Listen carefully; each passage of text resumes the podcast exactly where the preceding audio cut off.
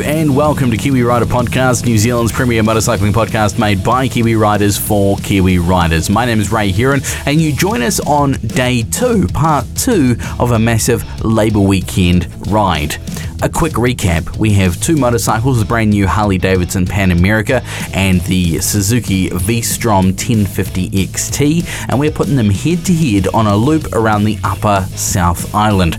We had intended to go down the Molesworth, unfortunately, we couldn't because the gate wasn't unlocked. That's an entirely different story. We pick up the story in Waiau, heading to Nelson on day two.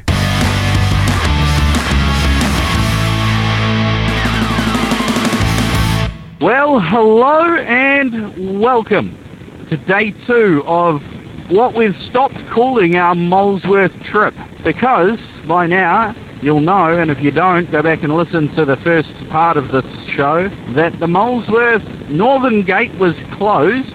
We were thwarted by a bloody great big padlock. With, uh, sorry, uh, Awatere, Awatere Valley Road was closed to everyone but residents. And, and to be honest, I, I, didn't, I didn't really see why. I mean, I know why, but it didn't seem that bad to me. Well, the road seemed fine. I mean, we did we did consider riding all the way to the gate where it was going to tell us to turn around and go back, with the option that we could today ride in from the other side all the way to that gate and claim that we did the Molesworth twice in two different pieces. But uh, that's a lot of riding. And uh, and as it turned out, a bit of a waste of time. We were lucky to get back into our accommodation at seven o'clock last night, right? So we we came down, we backtracked the State Highway One, we came straight down through Kaikoura, took a right turn and went past Mount Lyford and into Waiau, which was our accommodation for last night. Yeah, and we uh, what we we ended up having dinner about 7:30 company kind of pulled up and dropped it off. So it, we definitely didn't, weren't flushed with time, and uh, you were definitely contemplating going down to that gate so we could definitively prove to everyone that we were stuck. But I think that might have made us come back a little bit too late. In hindsight, it would have been a, a needless waste of time. So we've slept, we've eaten, breakfast was really good. Red Post Cafe in Culverden, that's, that's, a, that's a hidden wee gem you managed to find there, Todd.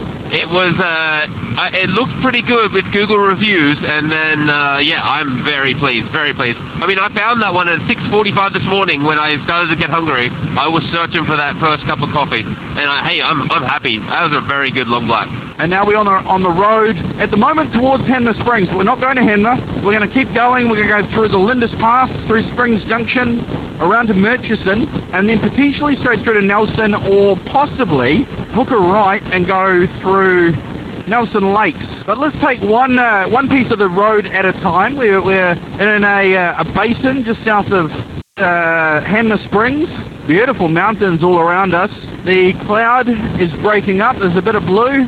And we're on two bikes in the middle of a long weekend. How's your bike feeling? How's your body feeling after a, a pretty big day yesterday? Sore when I woke up this morning. Uh, definitely kind of wanted to lay in bed a little longer, but we had to get going. Uh, but I'll tell you what, putting this uh, Pan America in uh, the, the softer setting on the road just makes it a little bit nicer. You just ease into the day before we uh, hit uh, Lewis Pass, is it? Is that right? Is that the one we're doing?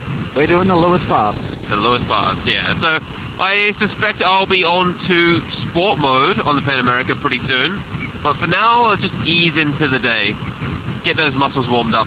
Hey, now you're a um, you're you're, you're well versed in the world of Kriega, the US 20. Uh, my one's brand new to me, and I've, I've uh, never actually used it before. I was surprised at how um, how much stuff we could get in the US 20, and how easy it was to kind of live with. You could live out of your bag for as long as you needed to with that.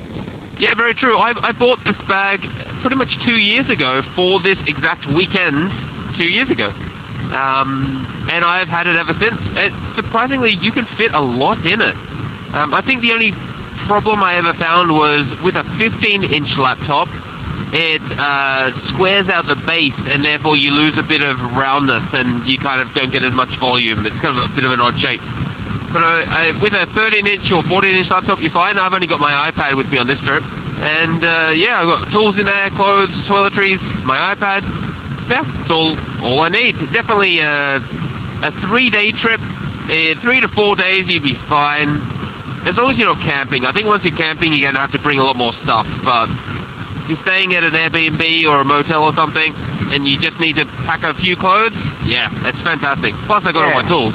If you're bedding and um, towel and everything's supplied, and you don't need to carry it, then there's, you got more than enough space. So I have considered actually adding an additional uh, side um, side pack to add on to your swimming.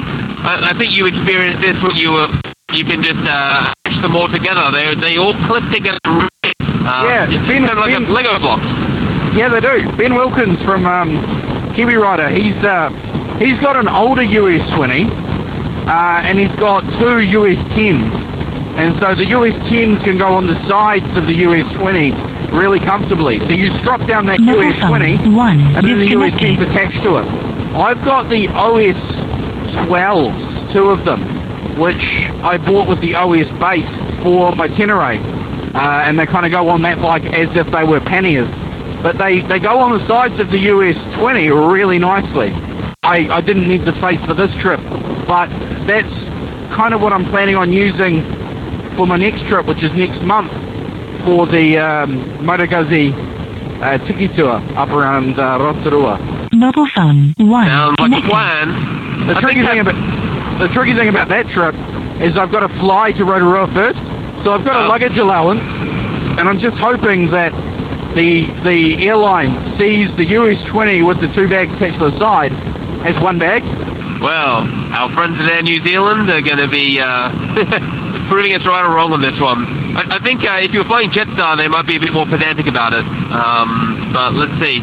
It is it is one luggage system, but maybe the fact that it has clips might cause you a little problem. But hey, content. So you made a couple of little modifications to the V-Strom this morning. What did you do? I rolled the bar. I found yesterday when we were doing road riding, particularly because we sort of finished up on the, the gravel that day was, gravel, but you know, we did We're doing a lot of road riding, and I found my wrists were quite sore from the bars being what I felt a little too far forward. I also found the uh, I just couldn't quite get into a comfortable position with my wrists uh, for braking in the, the twisties yesterday. Just I didn't quite get it right. So we'll see how it goes. I, I've made these adjustments. I I'm pretty determined to get this V-Strom sort of ergonomically set up so it feels right to me. I know it's not too far away, but um, hey, just a few more adjustments and we'll be there. Yeah, that's the interesting thing because I uh, I can tell that you've moved the bars, but they were well. I want to say they were fine. I don't want to undermine what you were saying, but uh, I didn't I didn't have a problem with them yesterday, and I, I don't have a problem with them again today. I'm I'm fine. Uh, Yeah, I think let's- I've, let's- developed myself into being a, a fussy rider. I think uh, once you uh, once you kind of play around with a few things, you're like, oh, I really like it this way, and then when it's not that way, uh, you become a bit a bit too fussy. But that's okay. Look at this countryside, though. I mean, we're just past Hanmer. We're heading towards. You can't see where the valley goes. You're in this valley. The road disappears ahead of you, and there's just mountains on all sides. If you're not a fan of gravel riding, this is the kind of place you need to come to. And this is gorgeous, isn't it? I haven't been through here in years. Last time I went through here was in a uh, lowered WRX, and that was a fantastic car, and it was a great car for this road. But if you're going to travel New Zealand, I reckon you've got to do it on a motorbike. I think so. I think it's a good way to go. What do you think about camping? Are you a camping sort of guy? I can do a bit of camping. I'm not against it. Um, you got to have the setup though. You got to have confidence in your gear, and I find camping in the rain just sucks. I don't mind camping as a concept, but I don't know. It's kind of nice waking up in the morning and not having a lot to do before you can just take off. I think for a lot of people, they're very well set up and they know, you know, the seven-step process on putting everything together and then moving on. And maybe that's a bit therapeutic for them in the morning. It's quite nice to get going. Don't have to think too much. Just follow the um, follow the muscle memory. But I don't know. I, I'm sort of like just pulling up to a place, sleeping somewhere, and then moving on. I'm not very good in the mornings without a coffee and a shower. That's always a challenge as well. Yeah. Not knowing if you're going to have a power site or a shower on site, you have to keep riding for a few more hours before you shower. My uh, my beeline It's a brilliant little bit of kit. It only used about 8% of its battery yesterday, and that was seven hours of riding and navigation. Pretty good. I think you get about 30 or 40 hours out of it. So we're using them again for navigation today. We're um, 16.9k away from a, an intersection or a turn or something. It's kind of like the uh, 21st century's answer to route sheet. Yeah, spot on. If you um, if you ride a cafe racer or something where image is everything, and you don't want to have a massive GPS on your bars or a phone on your bars, the uh, the little hockey puck, the um, Beeline, is a really good solution. It's also really good for this sort of situation where I'm using my phone for other things, so I don't really want to use it for navigation as well. I think the only um, wish for the Beeline is that you could, if you have a full GPX map, you can upload the whole thing and effectively have your phone off, and it wouldn't know how to do turn by turn. It still does provide the phone, and, and it's kind of handy if you get off off route, it will tell, it will take you back because it will figure out how to you know recap it. Okay, so here's the trick. We were 300 k's away from Nelson. My range at the moment is 314 k's. Did it yesterday. No trip is complete without a little bit of drama. Well, mine says 336. And you know what? We were in this position yesterday where I think the Harley said it had more range than the V-Strom, then the V-Strom started to undercut it, then the Harley started to go to zero. uh, they have kind of bounced around a little bit. Now, that may be a reflection of our riding. Yeah, well, when you get to a nice twisty bit of road, you just want to go for it. What, what else can you do, right? We're just coming up to the turn off to Hanmer Springs now. Was a delightfully little, you know, delightful little twisty bit of road, but not twisty twisty, just relaxed, kind of cruisy twisty. I've opened up into a much larger valley now, which uh, I would say that that's possibly the Acheron River, but I don't know. Mountains are bigger, they're more snow-capped, and we're going west. Um, I just experienced what you described yesterday, which is when you have the Pan America in cruise control, let's say you go around 100 kilometers an hour, and you're coming into a corner, and you kind of give it give it a good lean into that corner. Maybe you, you cut in a bit tighter than you normally would. The Pan America will actually drop some of that speed, and um, it kind of gets the sense that hey, you want to be turning, and I might be going a bit fast, so it will actually cut a bit of speed. But it doesn't do it very aggressively. It's quite soft. Um, yeah, I, I really like it. it. It's not too invasive, but it feels really uh, supportive of what it thinks your intentions are. Yeah, it kind of rolls off the drive. It doesn't it doesn't slow you down, but it kind of relaxes your uh, acceleration, doesn't it? Yeah, it's more of like a neutral throttle. Because if you're coming into a corner with cruise control and you're starting to lean harder than it expects, uh, if you are on on the gas coming through that, you will be pushing wide. And uh, particularly if you go and grab the front brake because you go, oh wow, I'm going too fast, all of that load is shifting from the rear of the to the front, and that can also wipe you out. So by just taking that little bit of uh, weight off the uh, off the rear and it towards the front by going neutral throttle, how's that V-Strom feeling with those changes? Can you notice any difference? Nope. Feels fine to me. Beautiful. Maybe a, a smidgen more taut in the corners. Might be mind over matter. I'm very tolerant of a motorbike, I think. I'll put up with a lot of crap. It's actually a good way to be to at least have the adaptability. It's, it's good to change things when it's going to make you particularly safer, but then or, or less fatigued, which I guess does make you safer. Um, but to be able to ride to be able to ride is good. I think probably the necessarily can you ride anything? It's more how quickly can you figure out all the riding. It might be if you're a little uncomfortable, you've got to realize you might get tired soon, and you're going to be aware of getting tired, what that means. Uh, you know, maybe it doesn't break as well to what you were used to. You adjust accordingly. I think it's that like being able to ride is good, but also being able to very quickly suss it out, I think is a, a pretty good skill. Riding gravel and adventure bikes is fun, but sometimes a nice twisty bit of state highway is is just as brilliant. We don't even you don't even need to be pushing it. I mean, we're doing what are we uh, 80k zone? We're, we're doing the speed limit, Yep. but it's just it's just twisty and South Island roads are where it's at, eh? Yeah, I've forgotten how good they are. I've yeah, I've forgotten. Hey, let's be honest. That, that ferry ride was pretty easy coming over. That three and a half hours went really quick. It did. It went real fast, and it was real stable. It was real smooth. Okay, you, you Yeah. asked you asked me yesterday. I'll ask you the same thing.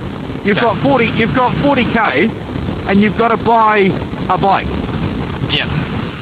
What are you buying? I still when we think say I forty k, forty k kind of cancels out most of the BMWs, right? Well, You've got Yeah, but you could let let's say that you're you could say like it's around that, that top end range of bikes. You don't really catch my money, um, and you're willing to kind of put that into a bike. I, I don't know. but for me, I still think I would go for the Ducati Multistrada. I, I still like a bike more on the sporty side than like you know maybe the the touring comfort or um, like all capability. Which both of those you can order, but its kind of thing is Ducati came out with the, the sporty version of the adventure bike, and uh, I, I still feel like that's what I enjoy the most. And you know, you can connect all the gravel roads quite fine. Just like pretty much any modern day adventure bike, they can do gravel roads perfect. Like there, there's just none of them that are bad. Um, now there's a lot more technicalities when you go to single track and when you're doing sand and a whole bunch of other things. But I just don't really do that riding, particularly not with these big bikes. It's just not really something I'm super into. So uh, yeah, I think my answer would be the Multistrada V4S. Um, but I tell you what, the Pan America has slipped probably into second place. and I did not Really? expect I did not expect to say that coming into this trip. Ow. So, um, up until uh, recently, you've been a Cardo rider. Uh, sorry, a Sena rider, a Sena user. And I kind of talk, talked you into it. I said, go on, go on, go get one. Go get a Cardo. So you got yourself the Cardo Packtalk Bold Black Edition, which i got to say looks fantastic. Um, benefits of the Black Edition over the Standard are you get an extra year of warranty. Um, what are your thoughts so far on the Cardo? Well, I should say the reason I got this one is because I thought came in. I was like, all right, I'll get a Cardo. And? And you sent me the link to like the most expensive one, and I didn't even like question. All right, I'll get that one. It's the same price! it works exactly as I expected. Now my Sena was a couple years old. Oh, I'd say a couple, maybe three years old. So it wasn't really the latest model. Still very similar. Um, the only difference I can really spot out is the Cardo uh, app feels a lot better. The the kind of um, digital experience of it does make me feel like they've thought about this a bit more than Sena have, or at least the Sena. does. So um, so far quite positive. I mean, we did a bit of a range test yesterday, how far we could get our comms before they broke up. Expect a little further, to be honest. I thought we might have been able to go a little further than what we did. Yeah, I think we had about probably six to seven hundred meters. You reckon possibly as far as a K. But I just, yeah, the range wasn't amazing. Um, they say 1600 meters for K and a half essentially. But of course, it's all line of sight. You've got to have your aerial up. Atmospherics probably plays a, a decent sized part in it. Um, the great thing about these is they're, they're uh, um, IP67 rated. They're waterproof essentially.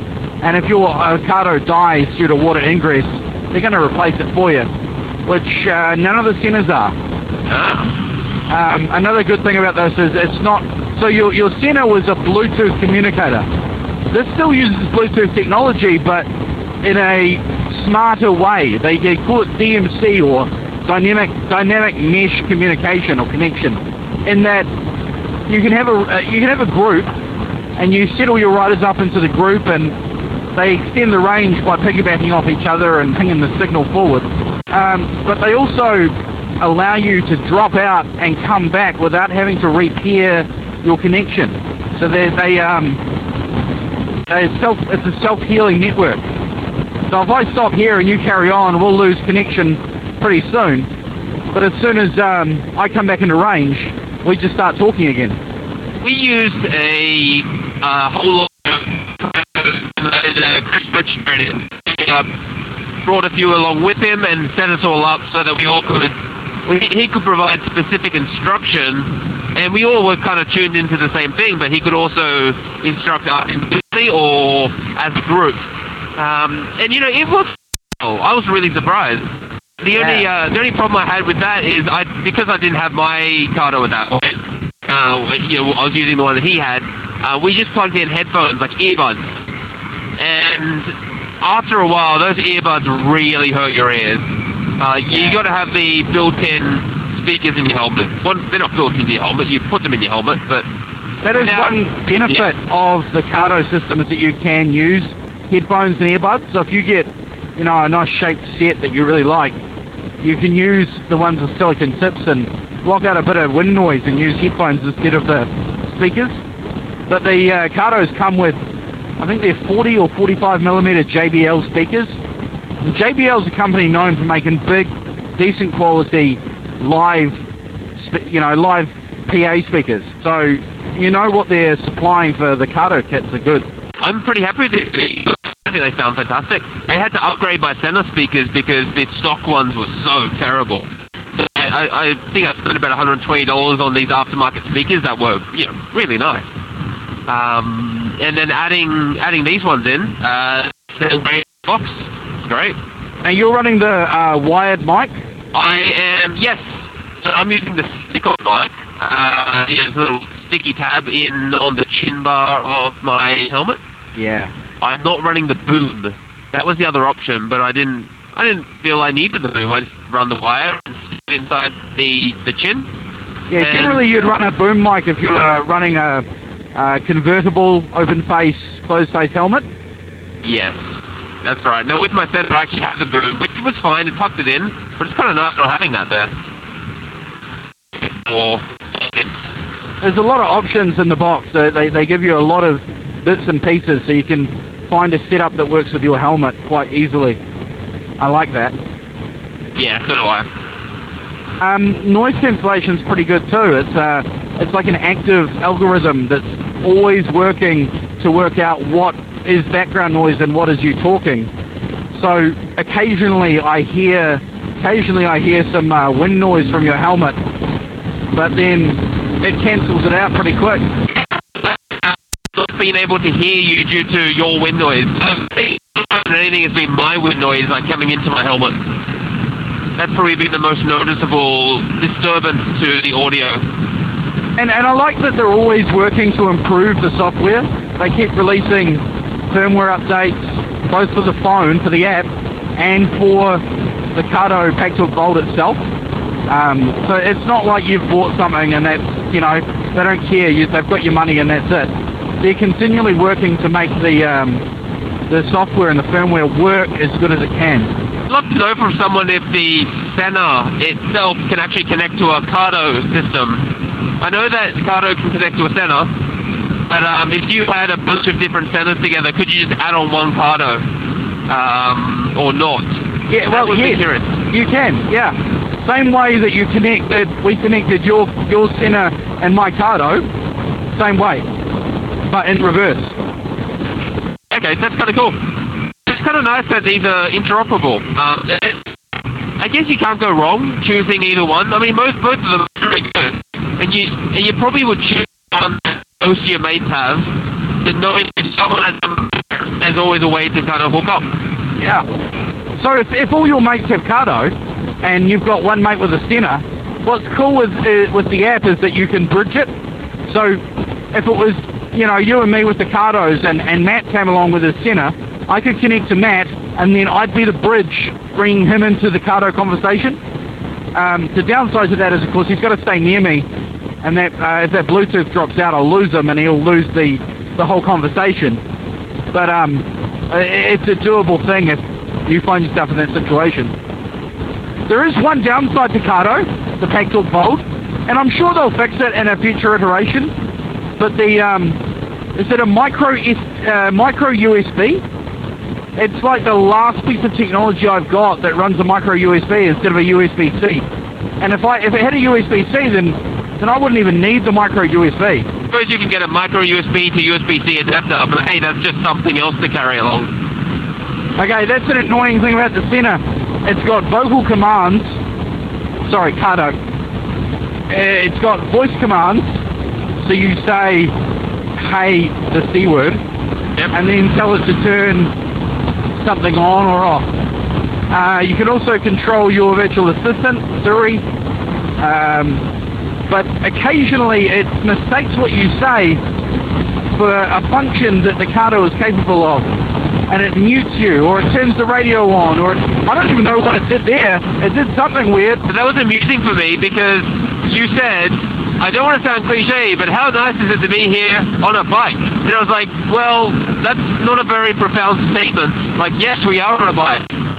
What I was saying is, I don't want to sound cliche, but how nice is it to be here on a bike in a valley, no one around.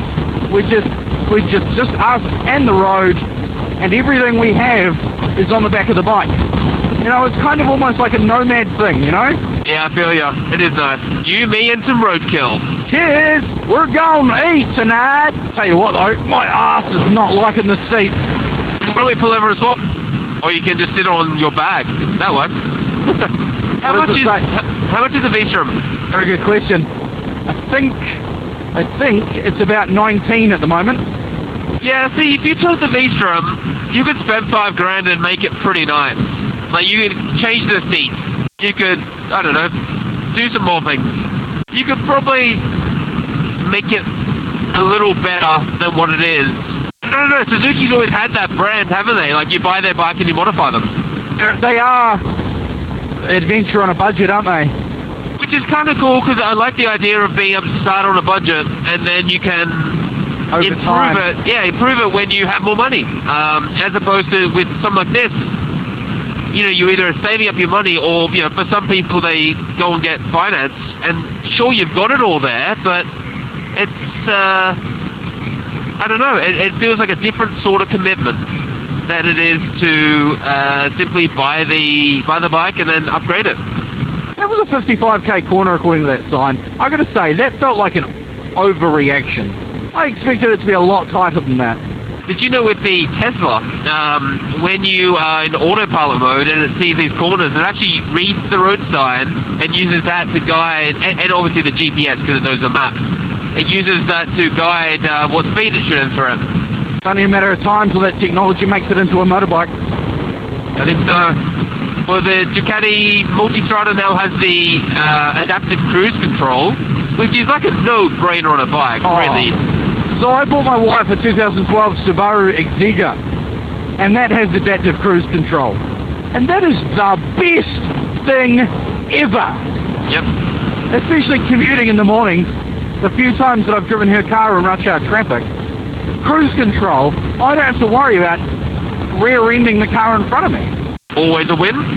Oh, it is a bit strange when a car stops at a red light or a stop sign, and you're cruising up at 50 k's an hour, waiting for that car to sense the car in front of you and slow down. You're like, are you gonna slow down? Are we gonna crash today? Stop or swap in Springs Junction, eh? Sounds good. Someone has a sore ass. Hey, what? Sore ass. Yeah, that seat needs upgrading, for sure. But you know, the thing with the uh, V-Strom, if you want to go and upgrade a bunch of parts, it's going to be pretty cheap compared to the Pan America or Yeah. Multistrada or a BMW, right? They're, they're just going to be good quality, cheaper Japanese parts to get it upgraded. There are Well, brands that, like the standard brands, like uh, Givi, that are bringing out a full range of accessories for the Pan America. Yep. But when you buy the Pan America, you are given the Harley Davidson brochure with all their extra stuff, and you can get it all. And they've got a decent range, but it does come with that that Harley Davidson price tag. Yeah, just like the BMW price tag and the uh, Ducati price tag, like those, they make a lot of money. Like just like cars, they make a lot of money from the, the accessories. And I've got nothing against people who want to buy like the branded uh, branded accessories. I think that's cool, you know, keep it matching. But um, I think it's it's kind of a different game when you're talking about the uh, V-Strom. It comes cheap, and then your accessories are going to be well, I guess you got a range. You get cheap stuff and then you can get expensive stuff. Like you just have a lot more choice. Uh, because it doesn't come ready baked out of the oven for you, you have the choice to make it your own. I do think a lot of people like to customize their bike. I could really see myself with the Pan America, the two metal side boxes, the metal top box, misses on the back, you know, all, all the comfortable accessories, doing a touring trip of the country. I mean, you could do that with that bike. It is comfortable. It's got the power to support heavy luggage.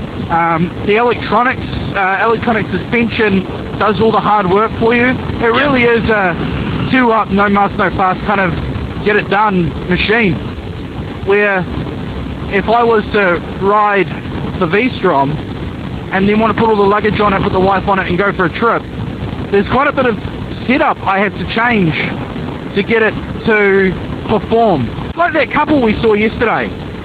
The dude, On the Africa Twin. the dude bought the Africa Twin. He gets it out a couple of times a month, if that. The missus jumps on the back and they go for a road trip. And he said, oh, I got the Africa Twin. It's got the DSG gearbox. And I'm like, ooh, you got the DSG? And I didn't say that to his face because that was his, you know, his pride and joy machine. Yeah. But he loved the DSG because it was essentially an automatic and he could chuck the missus on the back and just go and enjoy the scenery and not have to think about what he's doing. That's a bad thing, but also a good thing. I think it's important to recognize that there are different sorts of riders that like to ride um, with different levels of commitment. And That's that's, it, o- eh? that's okay. I liken it to the gaming world. You've got your PC gamers that are like, yeah, I'm right into this and I'm going to be the, the, the best gamer. And you got your console, your Xbox, your PlayStation. They're pretty committed. But then you've got your Switch gamers, your Nintendo gamers. And they are your casual, I want to play this with some mates at a party. I'm not going to touch it for six months and then I'm going to, uh, you know, have a bit of fun. But I don't necessarily want to be a completionist and complete every single game and get every single trophy. And that's exactly the same. I know I'm getting into a tangent here. I'm going down a rabbit hole. But it's exactly the same as what you're saying. Yep, different levels of commitment. I think that if you do the, um, if you look at a lot of the riding and the training that Chris Birch does, that is a lot of commitment. Like you taking a, a liter bike, or bigger, and off-road, doing it hardcore adventure, um, stuff where most people would be only comfortable to take like a trail bike, and you're taking a really big bike, that's a lot of commitment you really got to be good. You got to get your skills up. You got to understand your bike. You got to know how to fix your bike. And some people love that. That's fantastic. I don't mind doing that once a year, but I don't want to do that month in, month out. That's just not really my sort of fun. It's a bit of commitment. A lot of commitment. Much in the same way that people that, that are into motocross or um, motorcycle racing on track, it's a lot of commitment. Going to the track every weekend or just uh, constantly training and getting yourself better so you can do races and so forth. Hey, this One Ton Apex gear that I'm wearing, I really like this. Yeah, it's working for you? I spent a lot of time with other gear that's just been a bit, it's been too cold, it's been too hot, or it's been too clammy, or it hasn't been breathable enough. And now I'm belting along with, hello, Hello. Oh, yeah. Yeah, it was. I puckered. I, you know what? I was actually in fifth gear there, and I thought that I would have overtaken you a bit quicker. And it should have been the fourth. Yeah, so the One Ton gear I'm riding along, I got the leg vents open, I got the waterproof membrane and the outer shell, I got a t-shirt long sleeve, and then I got the waterproof membrane and the outer shell in the jacket. Um, cool, but not cold. I many is right now? Bike starting 13, and we're riding through uh, forest uh, below some very low misty clouds. It's not exactly working hard, but Is it does. Is uh, a New Zealand company? One Ton is a New Zealand company based in uh, Taranaki. Uh, they have input into the design of a lot of their stuff. They didn't design this jacket, but it's um, manufactured in a lot of the uh, in the factories that the same factories that big name brand stuff's manufactured in. So obviously someone's designing and selling the design. I'm kind of buying that design and slapping their logo on the back of it. And I tell you what, it's it's um I love it. I'm not saying this just because ah, they gave me a they gave me a jacket and I've got to be nice about it. No, this is the some of the best gear I've ridden in. And I've got room to put more layers on. I could put another thermal on if I needed to. That's cool. Especially after the Triumph ride where I had my old gear. You were in your is it Revit? Yep. And you were perfectly fine in all conditions. Where I was stopping to put layers on and take layers off and and it was just annoying. When I look at the motorcycle gear, particularly if you buying the top end stuff, what you're buying is maybe a little bit of a brand, but more than anything, it's buying cutting edge technology. And give it a few years, like cutting edge technology makes its way down to And if you're not doing that, you're buying the cutting edge technology. What you end up buying is uh, local support. That if you buy something and it breaks, they're going to say, yeah, no worries, we'll take care of you and we'll make it right. And that's, that's a pretty cool promise because it means that what you want is slightly different. You don't mind getting two-year-old, three-year-old technology because let's be let's be clear, like the level of safety is a ridiculously good compared to what we had 10, 15 years ago.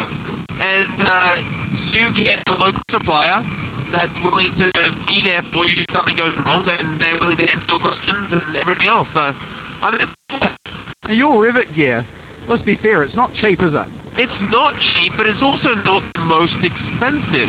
Um, so I think my uh, jacket and trousers all up were about a thousand bucks. Maybe it's a li- slightly plus or minus a hundred or one fifty. It's about a thousand bucks. And I think it's really good. Like for that price point, I'm so happy with it.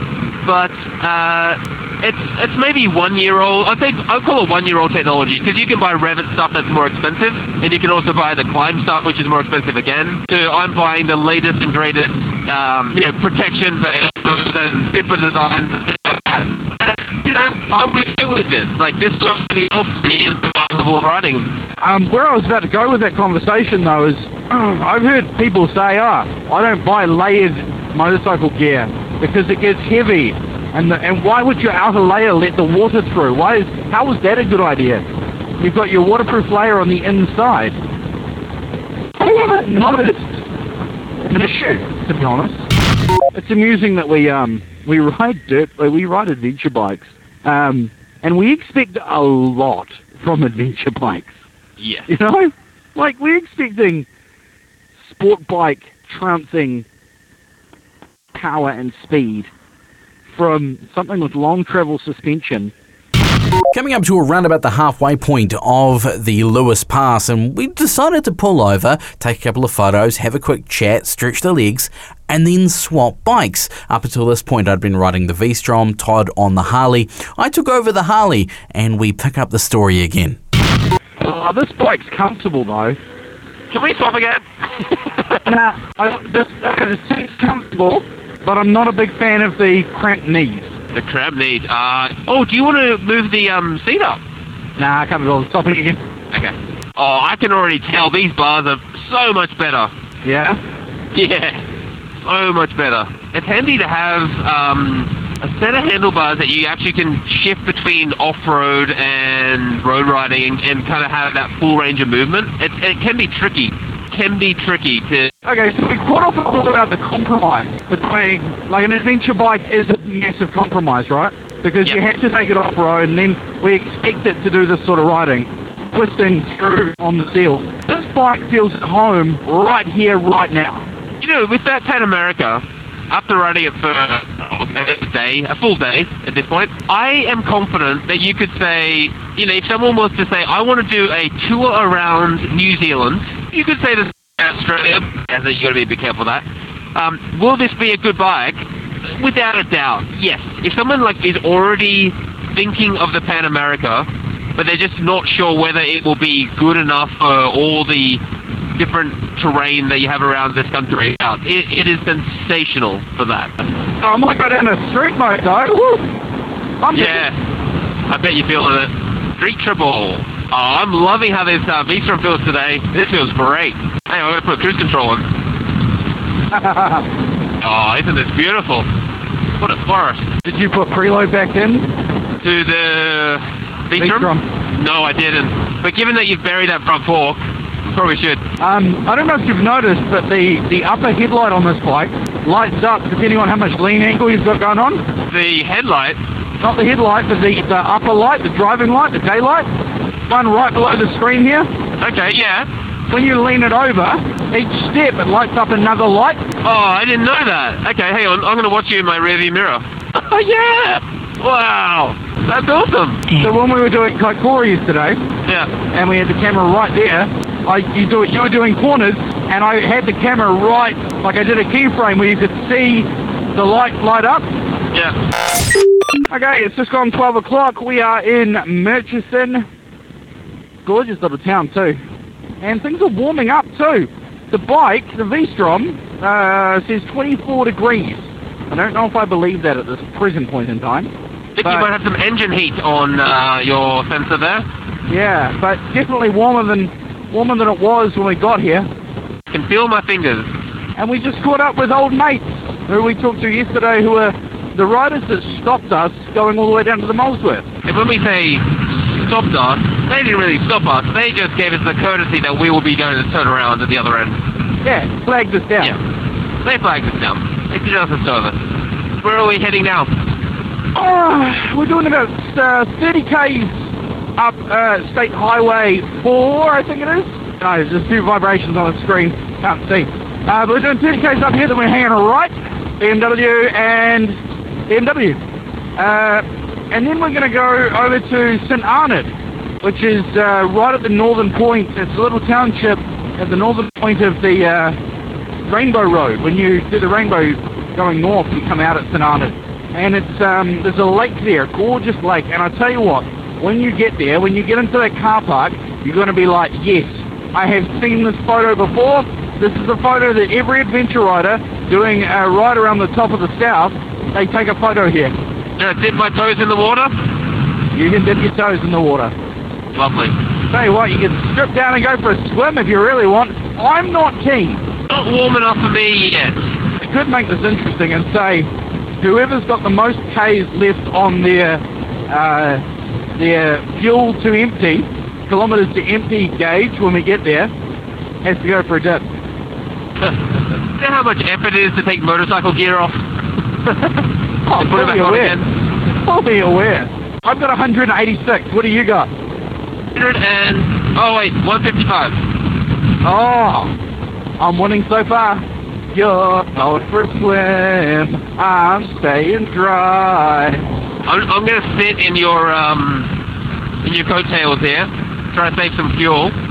Some, Well, I'm putting it zero in- much in drafting. I'm putting it in sixth gear and uh, cruise control, and I'm getting in behind the visor uh, screen here, getting myself as uh, slippery as possible. Don't think this is going to change anything. wonder which, which is more economical between the two bikes in um, sixth gear cruising at 100 k's an hour.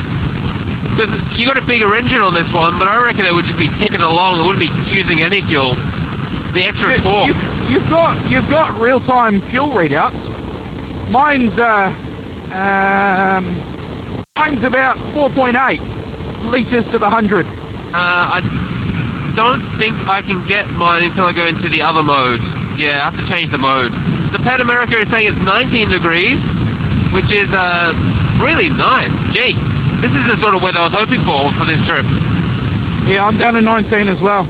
Bikes may not agree on the speed we're going, but they do agree on the temperature. Don't you hate after you've just cleaned your visor, the very first bug that hits it? Oh yeah. Did you have to? You can't wipe it off because that's just going to leave a, a big smeary line. That's definitely a rookie mistake. You know, when rookies get started motorcycle riding, they think, oh, a bug, I'm going to wipe that off. You very quickly learn that's a bad idea. And you get those bugs, I think they're bumblebees. And when they hit you, it's just a big splatter of yellow. yeah. yeah. All that honey that never was to be. I don't know if you saw recently, I think you did. Apple came out in the media and said, don't put your iPhone on the bars. It's going to kill your camera sensor. I didn't see that, yes. So um, I've done a bit of research into this myself. Now, Apple said that about everything from the iPhone 6 through the iPhone 13. But I've actually worked out that it doesn't affect anything pre-iPhone 11. That's because they, they have the uh, or the auto stabilizer in there. Yeah, so Yep. in my experience and my research, it doesn't affect anything pre-iPhone 11. I've got the 10R, the XR, and it's on a Quad Lock on the auxiliary bar of the uh, V-Strom here. And to be honest, this phone on this Quad Lock has done decent adventure rides from Hanmer through to Raglan. And I haven't had a single problem. What you can get uh, through Quad Lock, you get your mount and you get the uh, vibration dampener. And that can help. Yeah, better does. Better just take that little extra uh, vibration out. Every little bit of rubber or extra bit of material that will take up that impact will make a difference. What we're talking about here is actually a physical component in the newer iPhone that um, does not do very well under vibration. It High, actually, high frequency vibration. yes, yes, You notice there's a bit more traffic north of uh, Murchison? yes, definitely noticed that. And the roads are better, less bumpy. Do you consider the Pan America an easy bike to ride? Let's say there's someone who used to ride when they were younger, they're coming back into riding again. Would you consider it an easy bike to jump on and start riding again? I would consider it easy, but I'd also consider it a little bit dangerous for a returning rider with no experience. There's a, there's a lot of power at your right hand there, and if you're not, if you haven't ridden in, in, in a few years, riding is a, a skill that you've got to keep working on to improve, but you've also got to keep using those skills to maintain them and, and keep them up to scratch. And you don't realize simple things that you, you, you would normally do because you're riding every day or every week. You don't realize that you, they're not muscle memory anymore. And um, simple things like your your eyes calibrating to the speed that you're traveling. Uh, we're doing a 100k now, and it feels like we're doing nothing because we've been doing 100ks for so long. Our eyes have calibrated, our brains are up to speed, and I just I, I would worry if my dad, for example, bought a Pan America and just jumped on it with with no no other riding. Find another bike to, to get back up to speed on. Or if you are going to go and buy a Pan America, take it easy and get on one of those Ride Forever courses. I bang on about them all the freaking time. But it's not like someone's going to say, you don't know how to ride. That's just how you do it. It's not like a, it's not like a bringing you down a peg or anything like that. It's opening those lines of communication and easing yourself back into racing. Racing, Sounds like a good idea. I recently had the chance to talk to two of New Zealand's top or very successful motorcycle racers, Avalon Biddle and Andrew Stroud. And they both said at the start of the season, when we haven't been riding in a long time, we don't just get out on the track and go balls to the wall. You've got to do, you know, your familiarization, your slower laps, and even when you think you're going to be on the money, you're still three seconds off because you're still you're you're green to it for the season. You've got to you've got to get yourself into it slowly. I couldn't agree more. I think the um, a, a really good analogy is um, with sport. Now it's typical that you should warm up before you do something quite athletic. It doesn't matter what sport you're in. You generally have to do this warm up. And the difference with a motorcycle is we generally think you just kind of get on and ride. That's kind of how it works. And you know you can warm your body up, but you really have to warm your brain up as well. You get back on, you really have to get your eyes in, start to feel the bike underneath you, get used to your braking markers. And if you don't really do that, I think my fear with a bike as good as the Pan America is that it lets you be a little bit lazy. It does a lot of things for you, but that means that you're not really warming up. You're not really kind of honing those skills, the emergency skills you're going to need should something go wrong, which, you know, it always does. I think from that perspective, I'm, I, I agree with you. I think grab another bike, you know, grab the V-Strom or another bike for six months, 12 months, and then go and make your way to the Pan America. And you can have that bike for 10 years. Like, this is a brilliant bike. But it might be a little bit dangerous to just jump on if you haven't ridden for five, 10 years. My other question on that is, do you really need a liter bike? These are really fun bikes, but you and I both ride seven, eight hundred cc's, and we, I, I like this. Don't get me wrong. I love that. I don't need this. this is more than I need. I love the cruise control. The power is addictive, but how often are you doing this kind of touring? If that's your, if that's your jam, you and the wife, you and the girlfriend, whatever, that's what you do. Absolutely. Go and get the V-Strom 1050, the Pan America 1250, whatever. But this this kind of power is unattainable on the road, standard around town. If you go and do the Remutakas or the um, what's that one out behind your place, Um, Makarov. Makara, if that's what you do, I don't think you need this. By all means, if you want it, go and get it. I, I mean, my wife said I didn't need an iPad, and I went and bought one anyway because I wanted it. There's that there's that want versus need. But if you're um if you're humming and hawing and listening to this and going, what kind of bike do I need? Unless you're touring long long Ks, I honestly don't think you need it. I mean, the two-wheel bikers, motorcycle trainers, they've got two of these V-Stroms, and they love them. And uh, they had uh, the the previous model V-Strom before that. You know, it's interesting. I think when we talk about the Pan America is what, 1250 cc's. I remember being a kid thinking about some of the big cruiser bikes that had, you know, 1250 or 1500 cc's, and that seemed enormous. That seemed like such a big engine. We, uh, one of our cars, when like our family cars when we were a kid, or when I was a kid, was a um, Hyundai Excel, and um, it was a 1.5 liter engine, and that was a bigger version that had a 1.3. I just remember like thinking, this motorcycle has an engine that's nearly as big as our car. Yeah, my, I've got a I've got a I was given recently a Daihatsu uh, Terios, a little nanospec four-wheel drive thing, which I kind of think is a little bit less nanospec than I used to because it's got diff lock and it's quite cool. But anyway, it's a 1300 cc. You're riding a 1250. Yeah. So here's the thing. I I think if if you really want to, then it's a cool bike.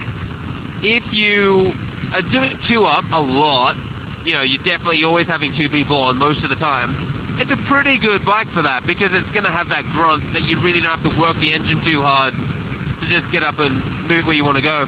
The thing that this bike does really well is because it does the squat at lower speeds and uh, the turning circle's really good and it's really easy to push around.